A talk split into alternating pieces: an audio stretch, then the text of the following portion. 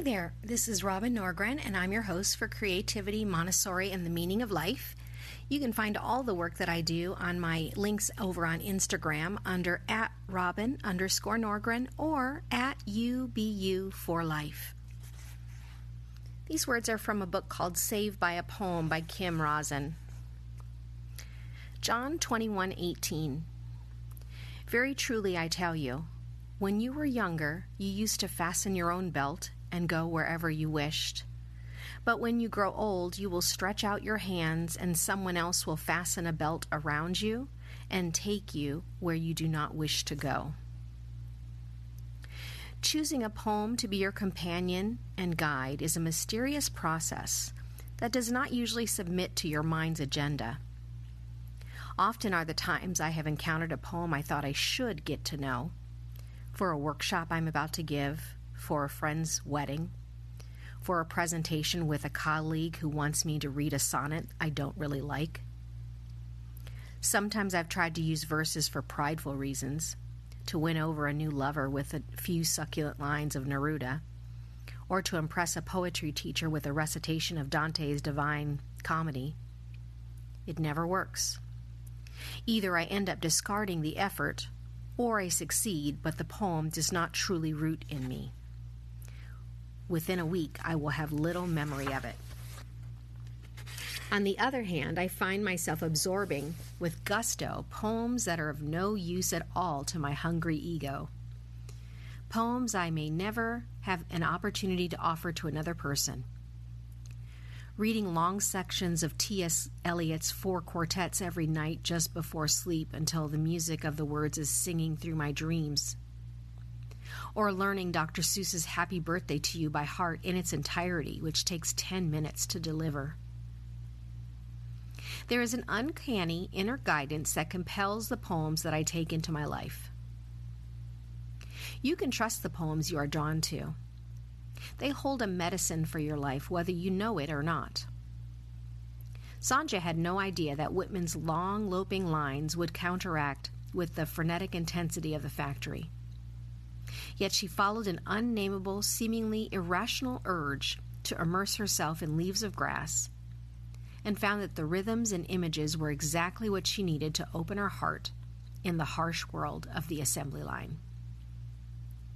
Getting to know a poem is entering into a relationship. And, like developing any relationship of substance, it asks for commitment and focus. This does not mean hard work. It does not mean painstaking discipline. It does not mean, as poet Mary Oliver says, walking on your knees for a hundred miles through the desert. It means, again in Oliver's words, letting the soft animal of your body love what it loves. It requires about the same amount of discipline as becoming a connoisseur of chocolate or exploring the intricate auditory landscape of a piece of music that makes your heart sing. These endeavors do require focus, but the focus is a natural companion to pleasure and curiosity. When a poem touches you, these arise spontaneously. Poems attract you for all sorts of reasons. Some, like those described in other chapters, are medicine for difficult times. Perhaps they offer a clear message that speaks directly to the crux of a soul need, as Invictus did for Guy Johnson, or Phenomenal Woman did for C.C. Carter. Perhaps they bring the vibration of a brighter, truer life, as Leaves of, gra- of Grass did for Sanja in the car factory. Maya Angelou, Carl Upchurch, and Hind were not seeking specific messages from the poems they immersed themselves in. Rather, it was the essential beauty and wisdom of the verses that attracted them and powerfully counteracted their traumatic ex- experiences. In the darkest of times, I too have turned to poems for help, for comfort, for affirmation of my inspirations and dreams. They have held me like wise elders, reminding me of who I am and what really matters.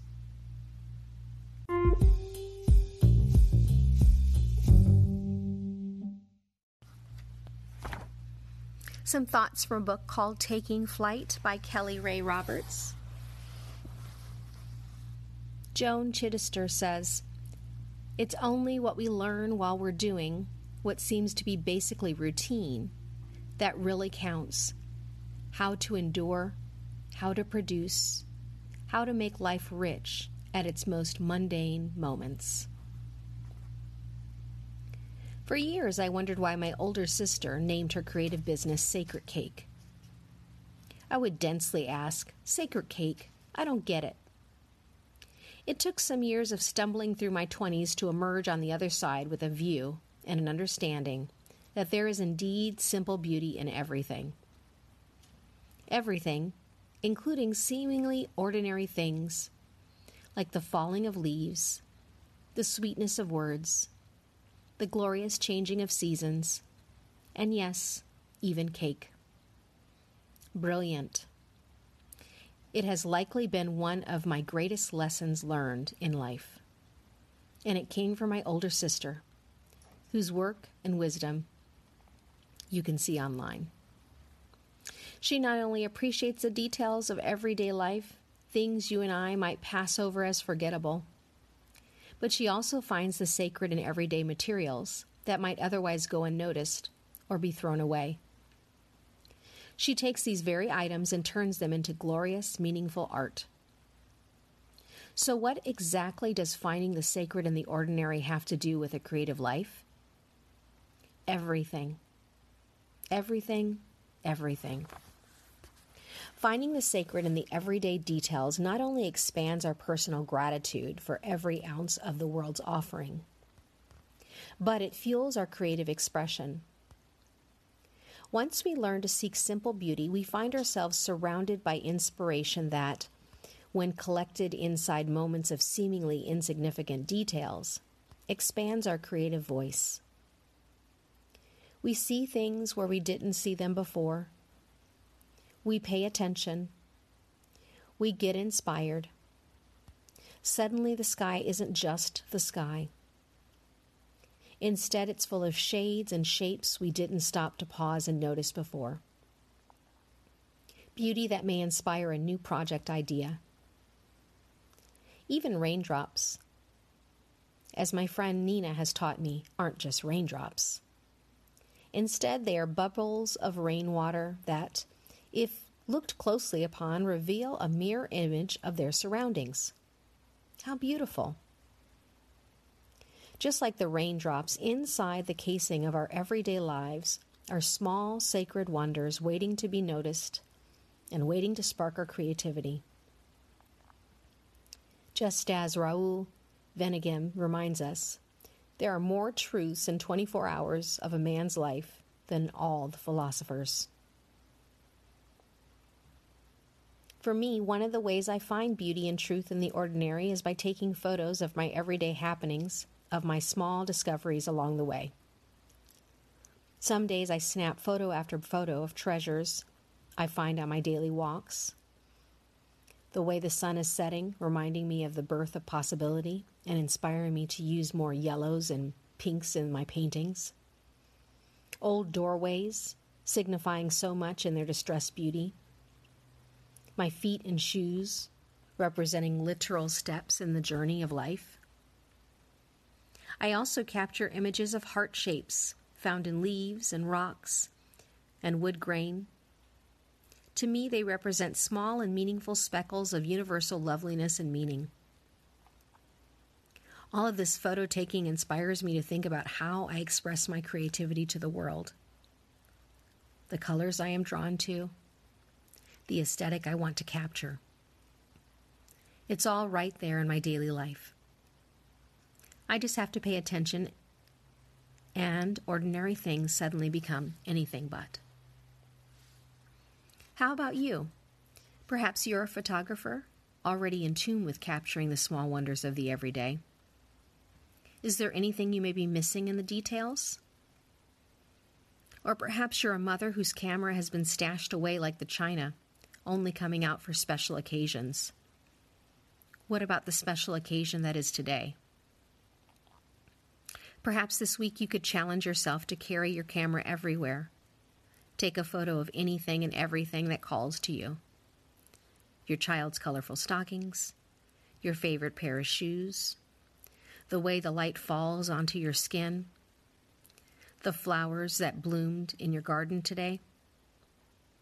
Pay attention to colors and textures and form, and keep them tucked inside your creative, mindful toolbox. You will be transformed at how much you see and discover. The idea is that these little discoveries will expand your creative vision, perhaps have you thinking of new ideas, new projects, new color combinations, and texture.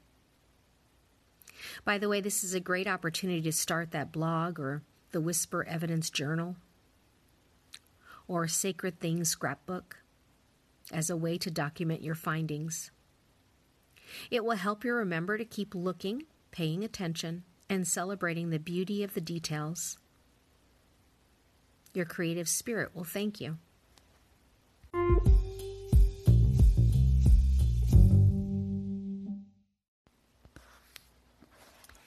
My book, Your Creative Peace Find and Deepen Your Creative Voice While Communing with God, I documented an interview with an artist named Erin Lee.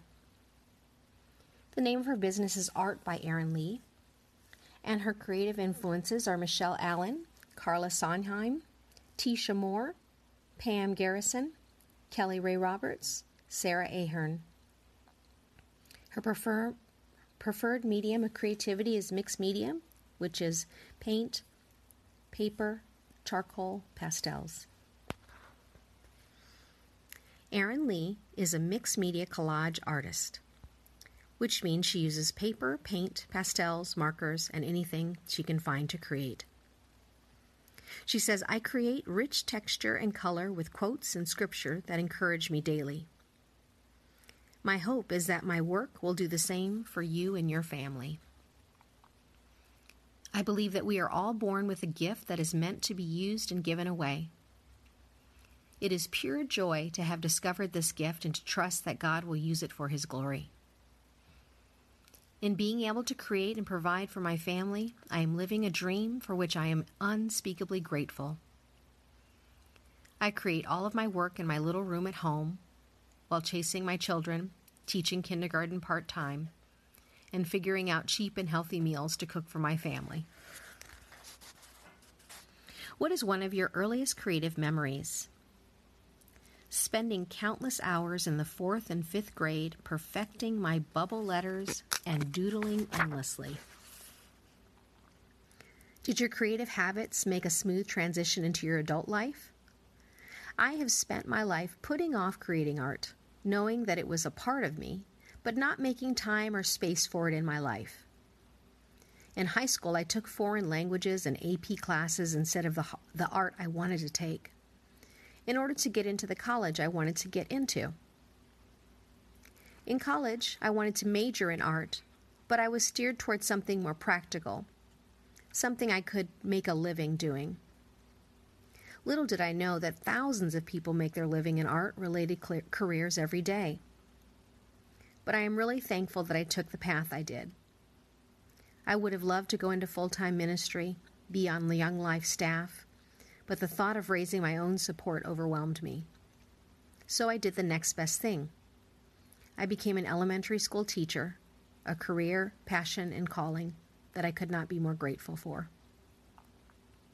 For 10 years after college, I was focused on being the best teacher I could be, traveling all over the world, working with Young Life Ministry as a volunteer leader. My life was full, and while I felt the pains and callings of art, I still never made the time and space for it in my life. Ironically, it wasn't until I was pregnant with my son that I picked up some canvases and paint and started creating things for my son's room.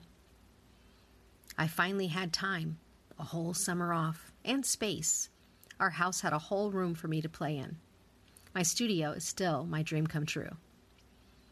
When I finished creating everything I could possibly create for my baby's room, I didn't want to stop, and so I didn't. I just continued to paint and paint and paint. Then I stumbled across Somerset Studio magazine in Barnes & Noble, and I knew I had found my calling, mixed media collage. I started playing and never stopped. The most important lesson I've learned is to keep moving forward in baby steps. The whole art thing can be very overwhelming. If you only look at how far you have to go, or if you start comparing yourself with other artists, you will always fall short. The key for me has been simply the next baby step. What is the small thing I need to do next? First, I painted, played, and experimented with a bunch of collages. Then I approached several coffee shops and got them displayed. I was shocked when some of them sold. For much too little, but what a thrill. I really couldn't believe it. I'd entered several more art shows. Then I set up an Etsy shop. It took three months for me to sell my first piece. I forgot that I even had a shop. With lots of trial and error and research through Google, I started to make and sell more. Against my will and at the advice of other artists, I created a, a blog and connected with other artists, which has been ultimately pure joy. Eventually, I submitted pieces and articles to Somerset Magazine. Having them published had been a dream come true. Truly, more than I ever thought possible. Attending Art Fest and Art Retreat changed my life more than anything. I realized these people that I had been idolizing over the internet were simply people. That's it. They just made a decision to make art, and it wasn't until then that I knew, I really knew, that I could live this artful, creative life too.